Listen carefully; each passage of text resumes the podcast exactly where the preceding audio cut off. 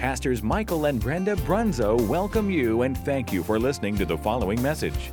This message was recorded during a regular service at Faith Fellowship Church.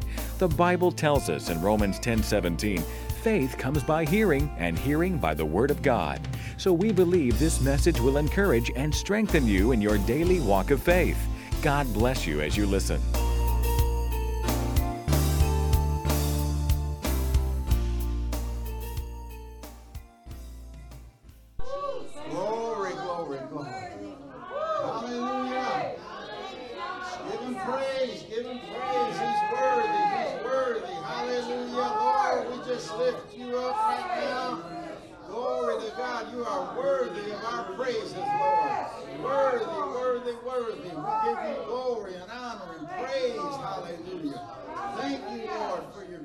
Mercy, and your grace.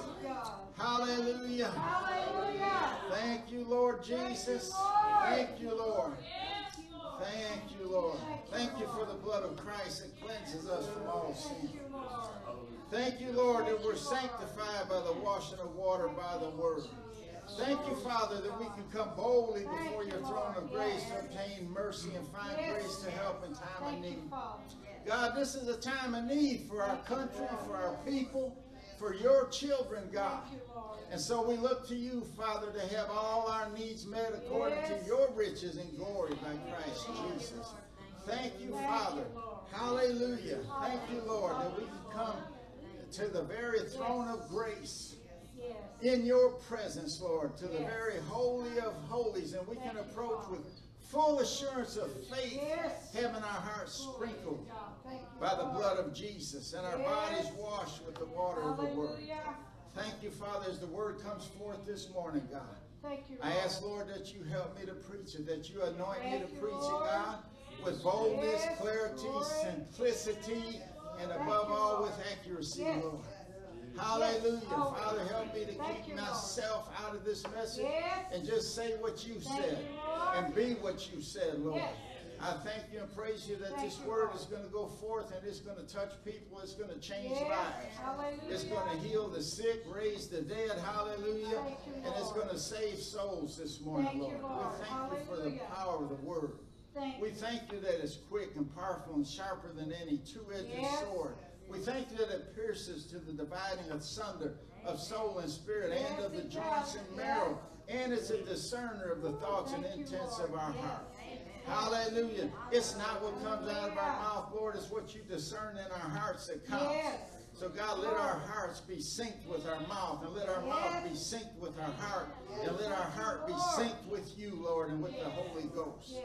Thank you, Father, for good results from this word this morning in this service, Lord. God, that last portion of the service, the praise and worship, that was for you. Yes. And this portion is from you to us, Lord. Yes, Lord. So we Thank you and we praise you for it. Yes. We give you glory and honor in Jesus' mighty name. And everybody said amen. Amen. And amen. You may be seated. God bless you as you're seated. Children, you're dismissed. Do we have amplified this morning? Amplified, you're dismissed. Hallelujah. If you have your Bibles with you this morning, thank you, Judah. That was wonderful. I know we missed our bass player, but hey, you guys did a great job anyway. Amen. The body still functions when part of it's missing or part of it's hurt. Might limp a little, but it still functions. Amen. Mark, the fourth chapter, chap, uh, verse 3, if you will. Mark chapter 4, verse 3. I'm going to be reading in the King James. You follow along in whatever false translation you have.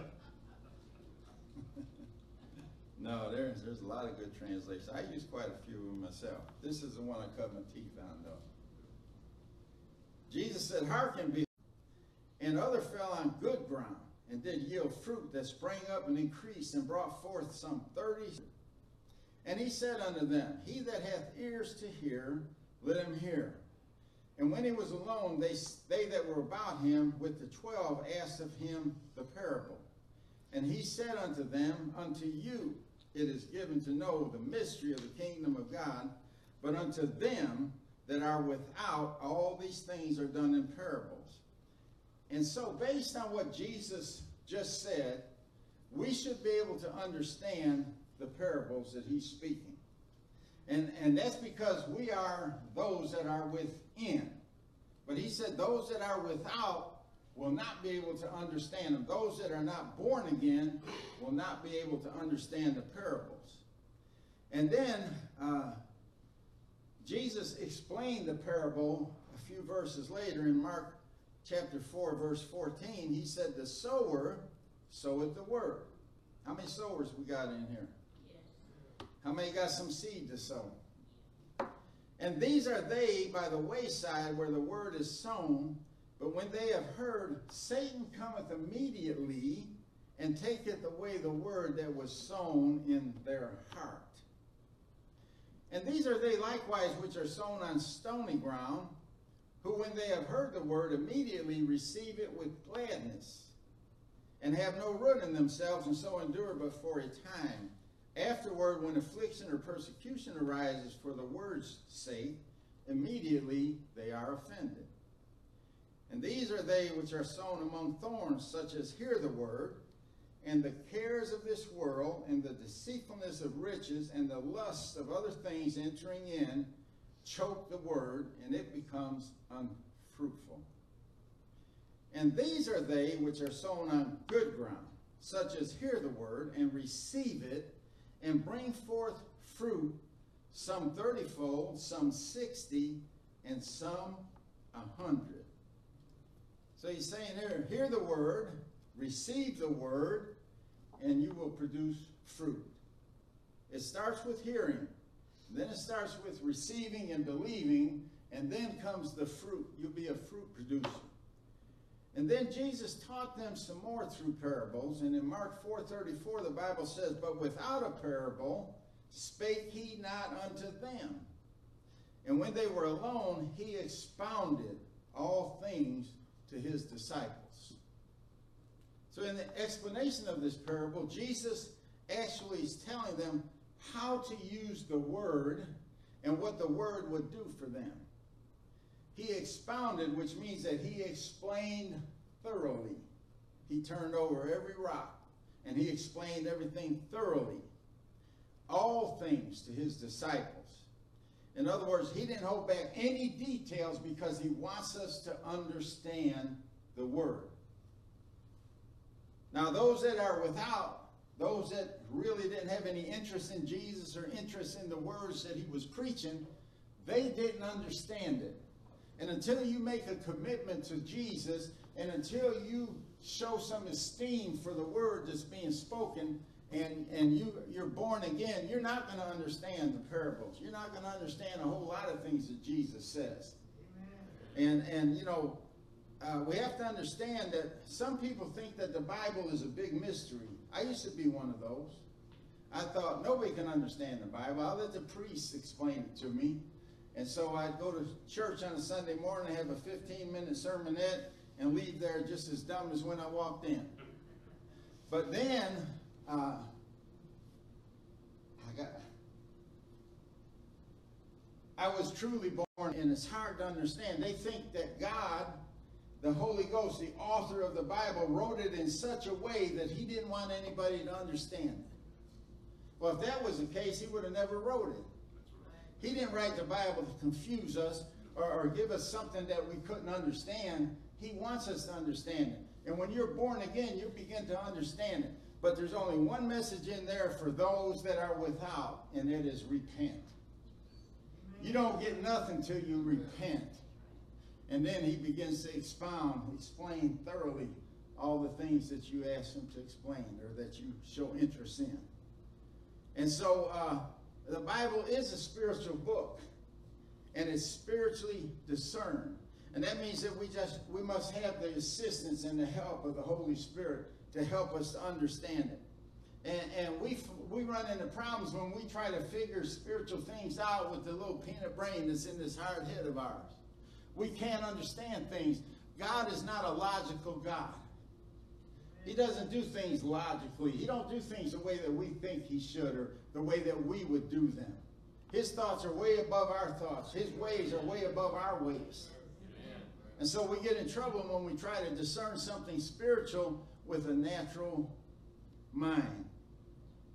1 Corinthians 2.14 says, But the natural man, the carnal thinking, unsaved man, receiveth not the things of the Spirit of God, because they are foolishness unto him. And the reason they're foolishness unto him is because they're spiritually discerned, and he can't discern them. He don't have the help of the Holy Ghost to, to discern them.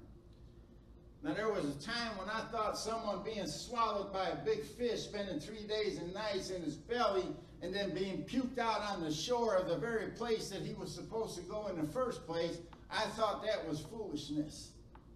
Amen. The prophet Elisha making an exit float in a river, I thought that was foolishness. Why? Peanut brain, no discernment, no Holy Ghost. Three men in a fiery furnace that was fired up seven times hotter than it normally is, and they survived. I thought that was foolishness. A young boy killing a giant with a slingshot and a stone. Foolishness. See, I needed those things explained to me because I didn't understand them. But without a parable spake he not unto them, and when they were alone, he expounded all things to his disciples. When? When they were alone. He didn't explain it to those that were without. Why? They weren't interested. They were there for a free meal and maybe a blessing, maybe a healing, but they had no interest in the healer. They had no interest in the blesser. So, you know, instead of saying the Bible's a mystery and hard to understand, maybe we just need to get alone with God and let Him explain some things to us thoroughly. Let Him expound some things to us.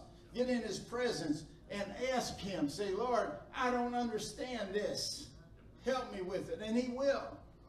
He'll explain things to you. He'll give you revelation. He'll give you understanding. He wants you to understand.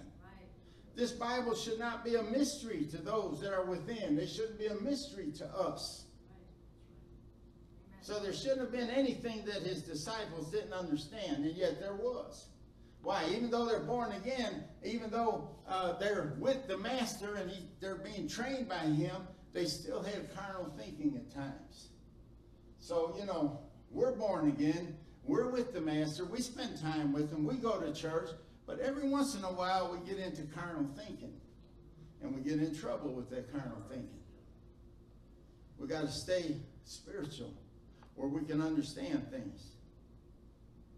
There shouldn't have been anything for his disciples to be afraid of after what Jesus taught them in the Word and especially the things that he expounded on and explained thoroughly to them the meaning of that word.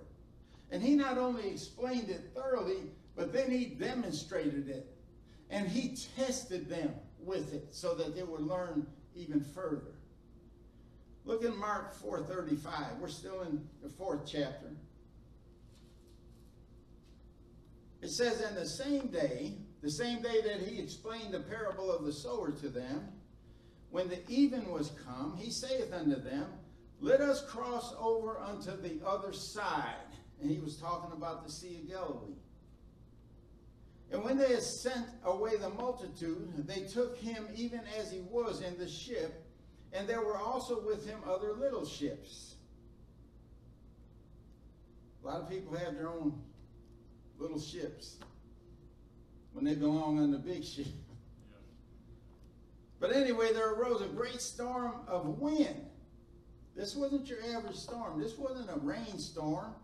This was a storm of wind. And the waves beat into the ship so that it was now full. The waves, you know, one thing about a ship or a boat, you got to keep the water outside. But this wind was so strong and the waves so boisterous that they beat themselves into the ship, and the ship was filling with water. And he, Jesus, was in the hinder part of the ship, asleep on a pillow. And they awake him and say unto him, Master, carest thou not that we perish? And he arose and rebuked the wind and said unto the sea, Peace, be still. And the wind ceased, and there was a great calm. And he said unto them, Why are you so fearful? How is it that you have no faith? And they feared exceedingly and said one to another, What manner of man is this that even the wind and the sea obey him? What do you mean, what manner of man is this? This is the Master. This is the Lord Jesus Christ. This is God came to earth, took on flesh. This is the one that dwells among you. This is the one that is teaching you. This is the one that is demonstrating things to you through miracles and signs and wonders and healings and deliverances. And you want to know what manner of man he is? You should know by now. I mean, this is, but but Jesus asleep in the hinder part of the ship, and it's filling with water on a pillow. I don't know if that was some kind of magical pillow that he floated on in that ship or what, but that water didn't seem to disturb him. The, the storm didn't seem to disturb him. And this is the characteristic of faith. Faith is at rest during a storm. Faith is at peace, and faith will even sleep during a storm. And when you're in a storm and you find yourself restless and tossing and turning in fear, you should be resting. You need to, when you should be resting, you need to check up on your faith. If you can't rest in a trial or a test, if you can't rest in a storm when the sea is raging and circumstances are uh, against you, then you're, you need to check up on your faith because faith will let you rest. Faith will let you sleep. I mean, was it normal for his disciples to act the way they did in the storm? I don't think so because many of them, if not most of them, were fishermen by trade. They were well seasoned, experienced fishermen. That wasn't the first storm they were ever in. They were familiar with the Sea of Galilee because that's where they did 90% of their fishing, if not all of it. Why would they be in fear of a storm? I mean, thank God uh, Jesus was with them. I mean, uh, these, these were seaworthy fishermen. But you know, we can't be too hard on the disciples.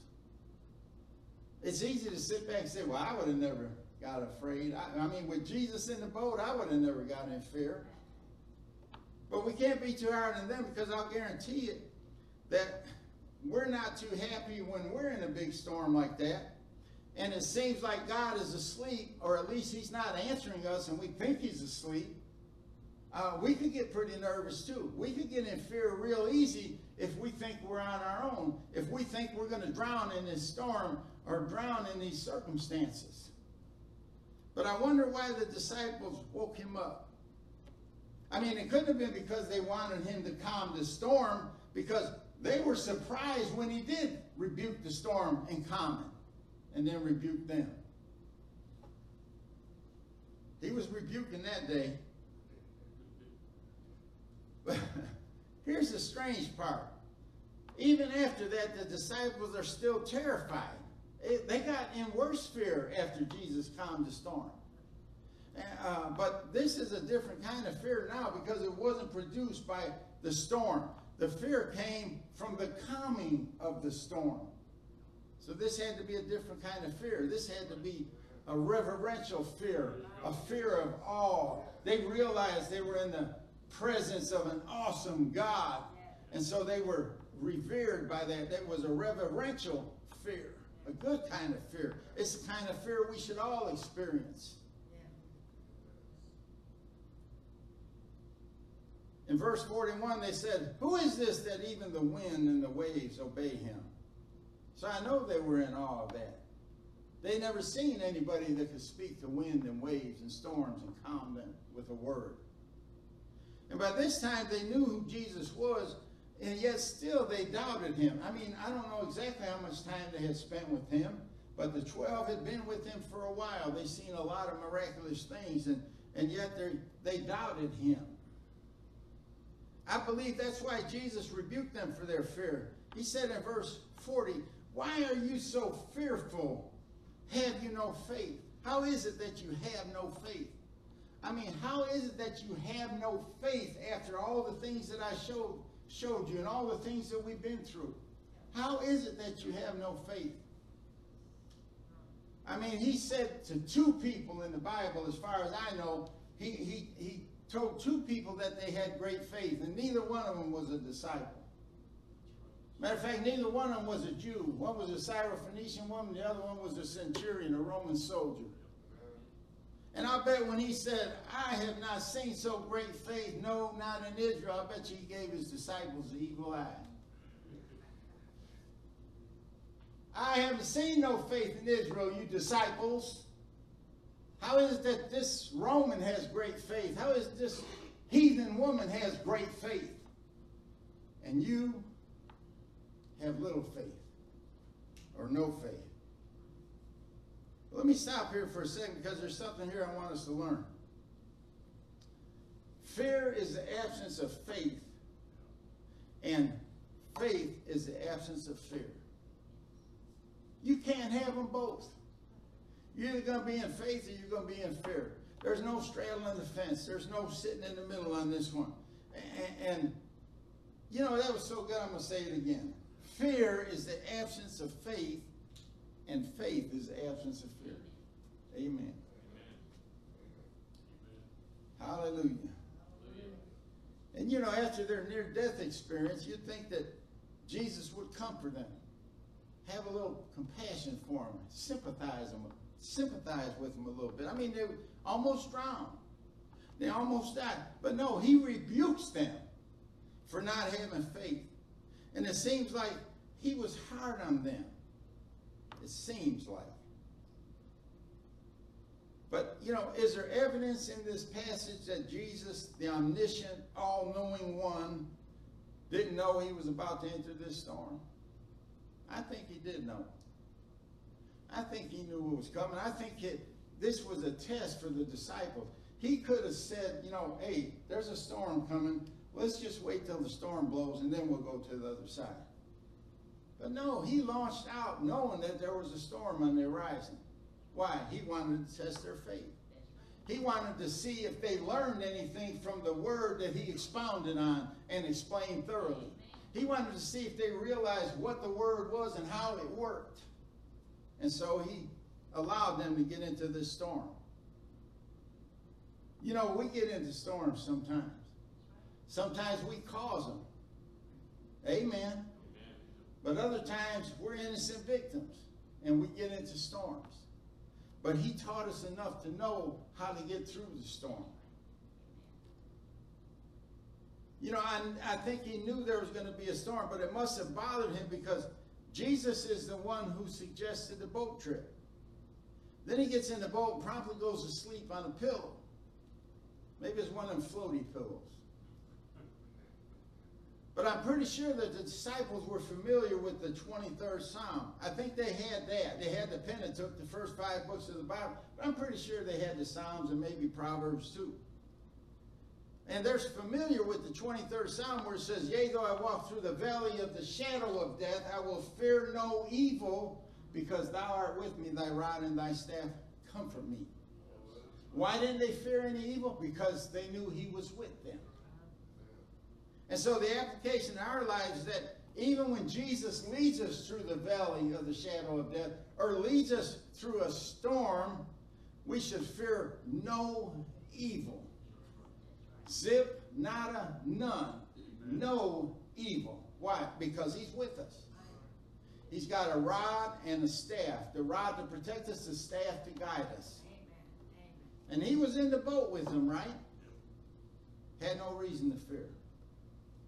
So we should rest in faith during the storms of life and be assured that our boat is not going down because Jesus is in it. And you know, Jesus knew he was going to the other side. He knew he was going to get to the other side if he had to walk.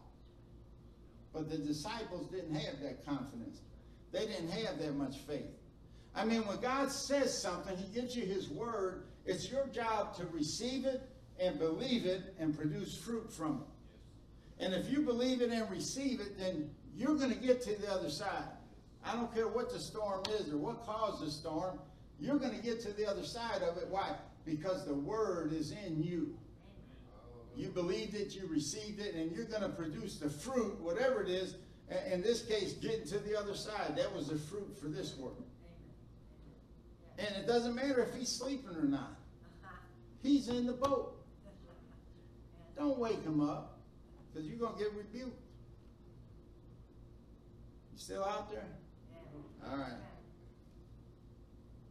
But how would they have responded if they had faith? Number one, they would have never woke him up. They would have trusted his very presence to keep him safe, just based on the 23rd Psalm. But let me give you another example of someone that can sleep during a storm. And this storm wasn't actually on the water. In Acts, the 12th chapter, verses 1 through 6, it says, Now about that time, Herod the king stretched forth his hands to vex certain of the church. He was persecuting the church. And he killed James, the brother of John, with the sword. And because he saw it pleased the Jews, he proceeded further to take Peter also. But then were the days of unleavened bread. In other words, it was the season of Passover, the, the Passover celebration, the holiday. But, I mean, just killing James and uh, then arresting Peter, that should have been enough to put all the disciples in fear. I'm sure some of them were already hiding, but they got a hold of Peter. And when he had apprehended Peter, he put him in prison and delivered him to four quaternions of soldiers to keep him. That's 16 soldiers for one man, in, and he's bound hands and foot in chains. But to keep him intending that after Easter, after the Passover and Easter, to bring him forth to the people and kill him. So Peter, therefore, was kept in prison, but prayer was made without ceasing of the church unto God for him. And when Herod would have brought him forth the same night, Peter was sleeping. He was sleeping between two soldiers bound with two chains, and the gatekeepers before the door kept the prison. Sleeping. Just had a death sentence. Soon as this holiday is over, we're going to kill you. Probably the same way they killed James. Why? Because it pleased the Jews. It pleased the people. And that's what religion does. It pleases the people, but not God. And I'm not getting down on our Catholic friends. I was a Catholic 38 years. But we have a woke Pope. And the reason he's woke is because he's trying to please the people, but he's not pleasing God. Amen? And that's what religion does. It pleases people and, and has no regard for what pleases God.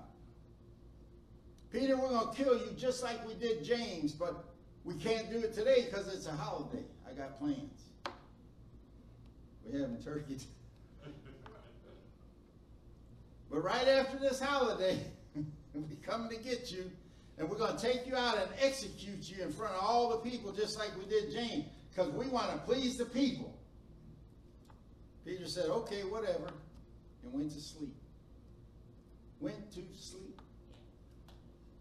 You know, it wasn't that long ago I got a death sentence. And as much faith as I had, and as much word that I had in me, plus adding more daily and quoting and meditating on scriptures, I had anxiety every night. I ain't afraid to admit it. I fought with fear. I never got into it, but I fought with it. And the 23rd Psalm was one of my biggest meditations in the middle of the night. I'd quote the whole 23rd Psalm, and I'd keep quoting it over and over and over until peace come upon me. The anxiety left, the peace came, and then I was just like Peter, I slept. But I could have let that anxiety get a hold of me. I could have got in fear.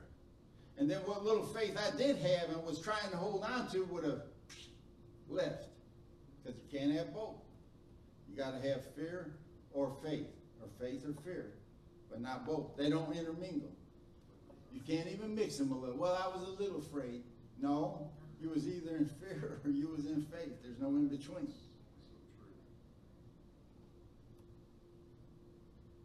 You know, are we losing sleep because of fear?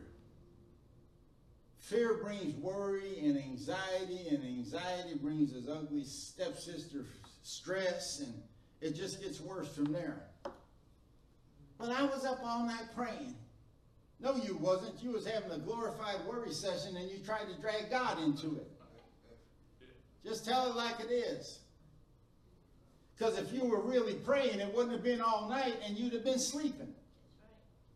At some point, you got to say amen and go to sleep and sleep like a baby. That's faith. Don't shout me down just because I'm praying. Jesus said, Let us pass over to the other side. Let us cross over. Now remember, he taught the meaning.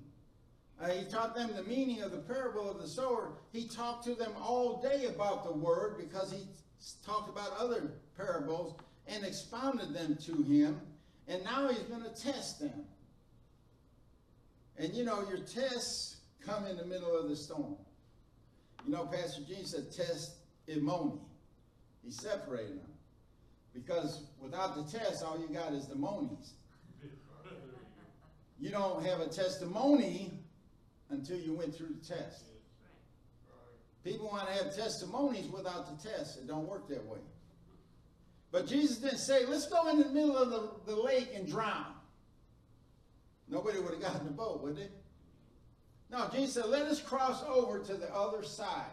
Going to cross the whole lake. I don't know how long, how far it was or how wide. But the Bible says while the storm was raging, he's in the hinder part of the boat asleep. And the boat's full, filling with water.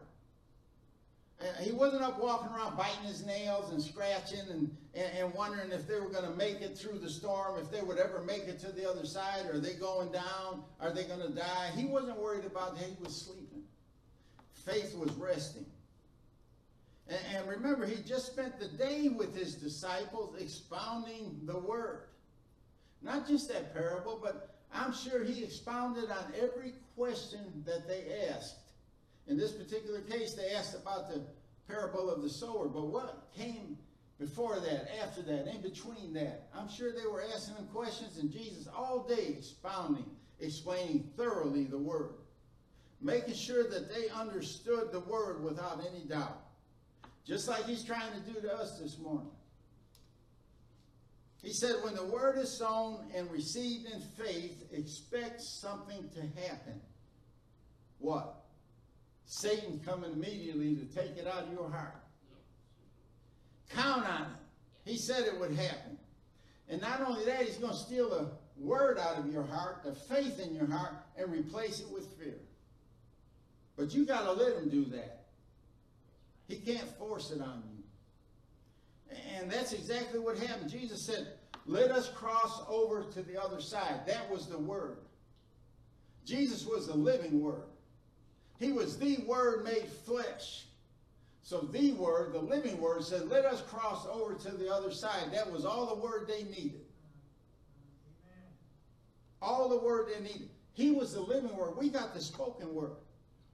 But the living word told them, let us cross over to the other side. That should have been the end of it right there. Storm or no storm. I mean, Peter told Jesus, don't you care we fixing to perish? Don't you care we're going to die in this storm? That's what he said when he woke him up. But what happened to the word Jesus spoke, let us cross over to the other side, just a few minutes earlier? The devil came and stole them, and they lit him and replaced it with fear. Because when Peter said that, he was in great fear. Well, if that's what Peter thought, then he must not have been believing that uh, we were going over to the other side like Jesus said we would. I mean, that word that they got is no different than the word that we we read every every day, every week, every couple of weeks, every month. No different. The word is the word. The word of God was replaced with the word of the devil, and faith replaced, uh, or faith was replaced with fear. But if Peter thinks he's dying, then he must not be believing that God cares. Because he said, Carest thou not? God always cares. I don't care what you're going through, God cares. I don't care if you caused a problem. God cares. I don't care if it's all your fault. God still cares for you. But he's already accepted into his mind that he's going to die. And he doesn't believe that God's word is bigger than the devil's word. I mean, that's what fear is. When you get into fear, you think the devil's word is mightier than God's word. Or you'd never get into fear. He's not walking by faith now, he's walking by sight. He's walking by what he sees. And that's the same thing when Jesus walked to meet him on the water. He walked uh, on the water, and Peter sees him coming, and, and Jesus says, Fear not. It is I. And Peter says, If it be you, Lord, I just told you it was me. If it be you, Lord, bid me come to thee. In other words, call me out on the water. And he did. And, and Peter walked on the water for a while. Give the boat boy a little credit. He got out of the boat. He walked on the water for a little while. But when he seen that the waves and the wind were boisterous, he began to sink. And he says, Save me, Lord, save me. And Jesus reached down and saved him. So he, he cares. He always cares. And again, Peter got rebuked for lack of faith. But, you know, rather than speak the word, he's repeating what the devil said. It takes just as much energy to repeat what God said as it does to repeat what the devil says. But what do we always do when, when, when there's a chance we can go either way? We go to the dark side. You get a diagnosis, and the first thing you think is the worst. Why not think the best? You know, I, I mean, this is heartburn from pizza. It's not cancer. And, and, no matter what it is, God can heal it. He's not going to let you go down in it. Amen. But he's repeating what the devil said, and he has declared that what the devil said is greater than what Jesus said. You know, when we're not in a storm, we say, by Jesus' stripes, I am healed. We say, My God shall supply all my needs according to his riches and glory by Christ Jesus. We say, I'm more than a conqueror, hallelujah, when we're not in the storm. But then the storm comes. You get a bad doctor's report, or we get hit with an unexpected expense that we don't have the money to cover. And then fear replaces our faith, and we think we're going to drown in our circumstance. Why think like that? You already got the word. He said, I am the Lord that healeth thee. He said, I'm your great physician. And he said, I'll supply all your need according to my riches and glory by Christ Jesus. We got the word. Why replace it with the devil's word? Says that you ain't going to make it. And you're not going to be healed of this. And I'm not saying it's not a fight. It is. I went through it too. You probably all went through it at one time or another. You have to make a choice. I'm sticking with God or I'm going to believe the devil. And if you believe the devil, you're going to get in fear and he's going to run away with you. Come on now, this is a faith church. We even have it in our name, Faith Fellowship Church. So faith must be important, at least to us.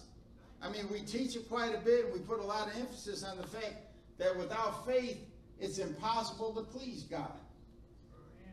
We have to have faith in order to please God. As a matter of fact, we are all well aware of that. I mean, nobody in here doesn't know that passage of Scripture, Hebrews 11, 6, that without faith it's impossible to please God. I must have repeated it a hundred times in this church, at least. We know the Word. And there's a lot of people in the church, the, the universal church and our church as well, that believe they have faith, but when it comes down to it, they have very little faith or no faith at all. I'm preaching good if you, even if you don't say amen, I'm preaching good. Now, anyone can have faith. God's no respecter of persons. He sa- it says that he dealt to every man the measure of faith. So we all have a measure of faith, and uh, God give it to us. But with a lot of people, it has never been developed into something bigger. Faith comes by hearing and hearing by the word of God. That's how you increase faith. That's the only way that you increase faith is more work. Because faith comes by hearing and hearing by the word of God. It means we got to hear it and hear it and hear it. It's not I heard it one time. You have to hear it and hear it and hear it. I mean, uh, and then the only way that your faith gets stronger is when you exercise it. And you develop it. You don't exercise it, you don't go through life accepting the challenges that are set before you and standing in faith against them, your faith will stay weak and feeble. Your faith gets stronger. It comes by hearing, but gets stronger by exercising it and using it. Amen. We've talked to people and they talk like they have faith. Sometimes even act like they have faith, but when a crisis comes along, they're overwhelmed with fear, and you can tell it real easy because that's the first thing comes out of their mouth is something negative. Pastor Ed was meditating on a scripture in Ephesians, I think it's the fourth chapter. It says, Let no corrupt communication proceed forth out of your mouth except that which is good to the use of edifying and ministers grace to the hearer. What's a corrupt word? Anything that's contrary to the word of God. It's corrupt. Don't let it come out of your mouth. Keep it to yourself. Uh, I don't remember if it was Pastor Gene or, or Pastor Betty this morning was talking about some something about the mouth. Yeah, that was you, huh? Yeah. I mean, this is what controls it all. This is what controls your life. But faith and fear, like I said, can never operate together. They're diametrically opposed to one another. And if you're in fear, you can't be in faith, period. In the sentence. And there's a lot of people that are calling things faith, but it's not faith. See, God is telling us we don't have to be afraid. Again and again in the Bible, God tells his children not to be afraid. Hundreds of fear nots in the Bible. And they're all there for a reason. Somebody, I've heard it said, I've heard it preached, I never counted them. I don't know if it's true or not, but somebody said there's 365 fear nots in the Bible. I don't know if there are or not. There may be more, maybe a little less, but I know one thing, there's a lot of fear nots in the Bible. When Hagar and her son Ishmael were banished from Abraham's land, an angel told Hagar, do not be afraid, God has heard your prayers. And God said to Abraham, who was also known as the father of faith, he said, Do not be afraid, Abram. I am your shield and your very great reward. Don't be afraid. When Isaac was expelled from his land by the Philistines and forced to move from place to place, God appeared to him and reminded him, Do not be afraid, for I am with you, Jacob. And, I mean, Isaac. And when Jacob was fearful of traveling in his old age, God told him, Don't be afraid to go down to Egypt for I will make you a great nation. How many times Moses reminded the Israelites not to be afraid because God was with them and would fight for them. After Moses' death, God made the same commitment to his predecessor, Joshua, as he encouraged him. He said, Be strong and courageous. Be not afraid. Do not be discouraged, for the Lord your God will be with you wherever you go. He's in the boat. From David to Elijah, from uh, Isaiah to Jeremiah, God continuously reminds his people to fear not. When Joseph considered canceling his engagement to Mary, what happened? An angel comes to him and tells him, Don't be afraid. Why? That's the first thing we, that's our first response to a lot of things. And there's nothing wrong with that. But then you got to get control of it. You got to take control of it.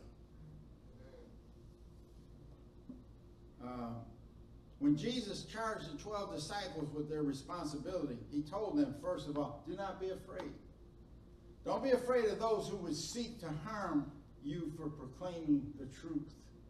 You know, uh, that's like with me. I used to have a spirit of intimidation. I would get intimidated preaching the word sometimes. Not all the time, but, but sometimes I get in, intimidated until I realize, what am I intimidated about? It ain't my word, it's his word. I'm just repeating it. And then I, I was delivered from man's face. It's hard to intimidate, to intimidate me anymore. The women gathered at the empty tomb to see what happened to the resurrected Lord. And the message was the same do not be afraid. Another time, the disciples were in a storm, and Jesus came walking to them on the water. And the first thing he had to say was, Be not afraid. They thought he was a ghost. And I'm not saying we don't have legitimate reasons to fear. What I'm saying is that you shouldn't let fear overcome you because it's going to push your faith out and it's going to take over. And you know, Job said, The very thing I feared has come upon me. So those things you're fearing, you better watch out. They might come upon you. You got to get control of them. God never said your faith wouldn't be challenged. He never said you wouldn't be tempted to fear. But and, and, you know, this is something I learned over the years is that faith doesn't necessarily keep you out of the storms. Sometimes uh, your faith can get you around the storm, get you out of it, keep you out of a storm. But more times than not, you find yourself in the storm, and faith will always get you out of it. Might not keep you from going into it, but it will always keep you, get you out of it. Uh, the Hebrew children, Shadrach, Meshach, and Abednego, they had faith, and they got thrown in the furnace anyway. The faith didn't keep them from going in, but it sure got them out of there when the fourth man showed up in the fire. Amen? John said, For whatsoever is born of God overcometh the world. You born of God? You're a world overcomer. He said, and this is the victory that overcomes the world, even our faith. I don't care what's in the world. I don't care what the devil can throw at you. I don't care what the circumstances are. If you got faith, that's your path to victory. It overcomes the world and everything in it. There's no unique set of circumstances for any one person. What you're going through, been through, or about to go through, somebody's already been there. Somebody's already been through it. That's one of the reasons that, that Paul told us, fail not to assemble yourselves together, especially as you see the day approaching. Why? So we can have fellowship. We can share our testimonies. We can tell somebody, hey, it ain't as bad as you think, man. I made it through that. I've been there. I made it. You can make it. And then they can give you some strategies. Amen. Of course, God can do all of that, but He wants you to have fellowship with other believers. Hallelujah. God said we're more than conquerors. He said he would never leave us or forsake us. I mean, that's we could just hang on to that scripture right there. He's with you all the time, never leave you or forsake you. Amen. And I said this before. The Holy Ghost don't wait outside the door when you go into that door of sin. He's right in there with you. You're ignoring him. You're cutting him off. But he's there. It ain't like, uh, just wait right here. I'll be back in a little bit. No. Never leave you or forsake you. He said, These things have I spoken unto you, that in me ye might have peace. In the world you shall have tribulation, but be of good cheer, for I have overcome the world. Who? The one that's in you. The one that's with you all the time. The one that will never leave you or forsake you. Yes. He's there. Yes. You ain't going down. Not as long as he's in the boat. Amen. And he'll always be in the boat. Once you invite him in, he don't leave. Amen. He might not be pleased with you sometimes. He might not be pleased with the things you do, but he never does this or leave. He's right there with you. Amen? Hallelujah. Let's pray. Father, we thank you and praise you, give you glory and honor. Thank you, Father, for the word to come forth today. God, I know you want us to understand the word and you want us to understand it totally. Paul told us to, to spray, to pray, spray, yeah, to pray for a manifestation of the spirit of wisdom and revelation. God, he, I mean, why would you tell us to pray for it if you ain't willing to give it to us? So, Lord, we pray for a spirit of wisdom and revelation in all the things that's in the Bible. All the word that you've spoken, Lord, give us wisdom and revelation. Give us understanding. Flood our hearts with light so that we may know. Explain these things to us, Lord. Expound them to us. Explain them thoroughly to us, Lord. Give us understanding. We recognize that we need the help of the Holy Spirit to discern this word because it is a spiritual word. And God, anytime that we don't understand something, anytime we need wisdom, you said to ask of you, and you'll give it to all men and upbraid it and not withhold it from anybody. So, Lord, we ask you for wisdom. We ask you for revelation. We ask you for understanding in all the things that we read in your word, Father. All the things that are preached. Give us that spiritual discernment that we need to know if it's yea or nay, if it's true or false, Lord. And God, give us the gumption and the unction to search the word to find out if those things that even I'm saying is true. Let us prove the word by the word, God. And we thank you and praise you that we are not unlearned, that we are not without wisdom and revelation, that we are not without uh, discernment of the word. We thank you and praise you for it, God. We give you glory and honor in Jesus' mighty name. Amen. amen. And amen. Hallelujah. Hallelujah. Just wait on the Lord a minute. Praise the Lord.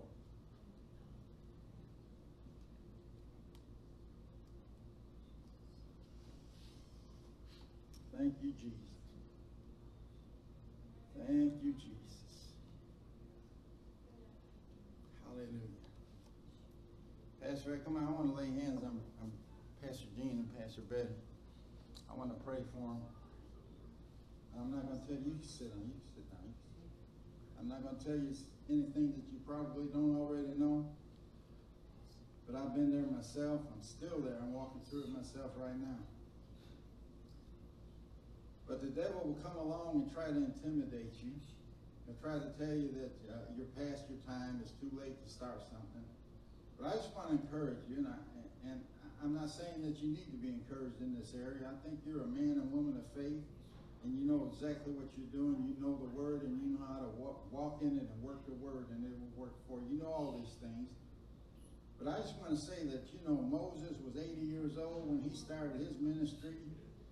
I mean, Caleb and, and uh, Joshua, I mean, Caleb is conquering mountains in his 80s. Yes, hallelujah. Thank you.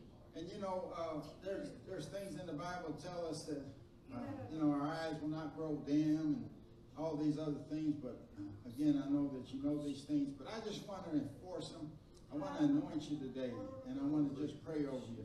And, and, and thank God for you, and thank God for your ministry, and just tell you what I feel in my spirit right now is, is that the best is yet to come. You haven't seen nothing yet. Yes. And God is going to strengthen, strengthen your bodies in the name of Jesus. You're going to feel a rejuvenation go through your body, through your bones, into your legs, into your hips. And you're going to walk you're going to walk with a straight gait and you're not going to be, be like Jacob who walked with a limp because God touched the hollow of his thigh.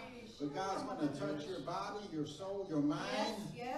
And he's going to thrust you forth into the harvest field and you're going to experience things that you've never seen heretofore. Hallelujah. Hallelujah. But you're going to be anointed and appointed and prepared for these times that are coming upon you. And your ministry is going to be great. Hallelujah. You're going to lay hands on the sick and they are going to recover. Hallelujah.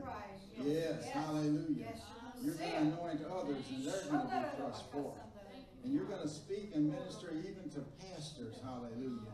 Hallelujah. You're going to share your ministry with them. And God's going to begin to open doors. I believe with all my heart, He's going to be, begin to open doors, even more than you expect, and even more than you know. Yes. But you're going to have the strength to go through them, and you're going to have the strength to see it out. In Jesus' name. Hallelujah. Now touch them, Lord, right now. From the top of their heads to the soles of their feet, God. Let your spirit go through them. And driving out sickness, disease, weaknesses in Jesus' name. And God, they're going to feel a new anointing. They're going to feel they're going to feel a, a, a, new energy and a new strength come into their bodies. It's going to come in like a like a flood. In Jesus' name. And we thank you and praise you, praise you for these precious ministers, God. In Jesus' name. Amen. Amen. Hallelujah. Hallelujah. Glory to God. Hallelujah. Thank you, Lord. Thank you, Lord. Hallelujah. Glory to God. Father, we just lift up anybody in here that has a need this morning, whether it's a touch in their body, a financial need, a perplexing problem. God, we know that you have the answers. We look to you this morning. God, I ask you to touch and heal everybody in here that has a need in their body this morning in Jesus' name. God, I ask you to give them that idea, give them that answer that they're looking for to that perplexing problem because it may be a problem to us, but it's not a problem to you. So we thank you and praise you for that right now, Lord. Thank you, Father, for guidance.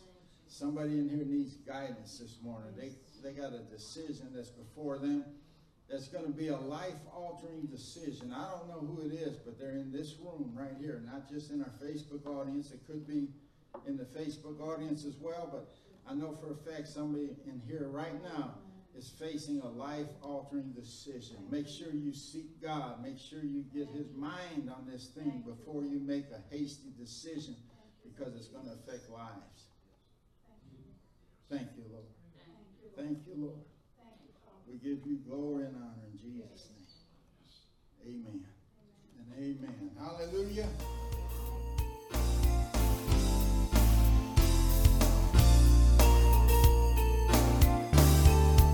This concludes this message. Thank you for listening. We pray that it's been a blessing to you. For more information about FFC or its ministries, please contact the church office. God bless you, and remember, Jesus is Lord.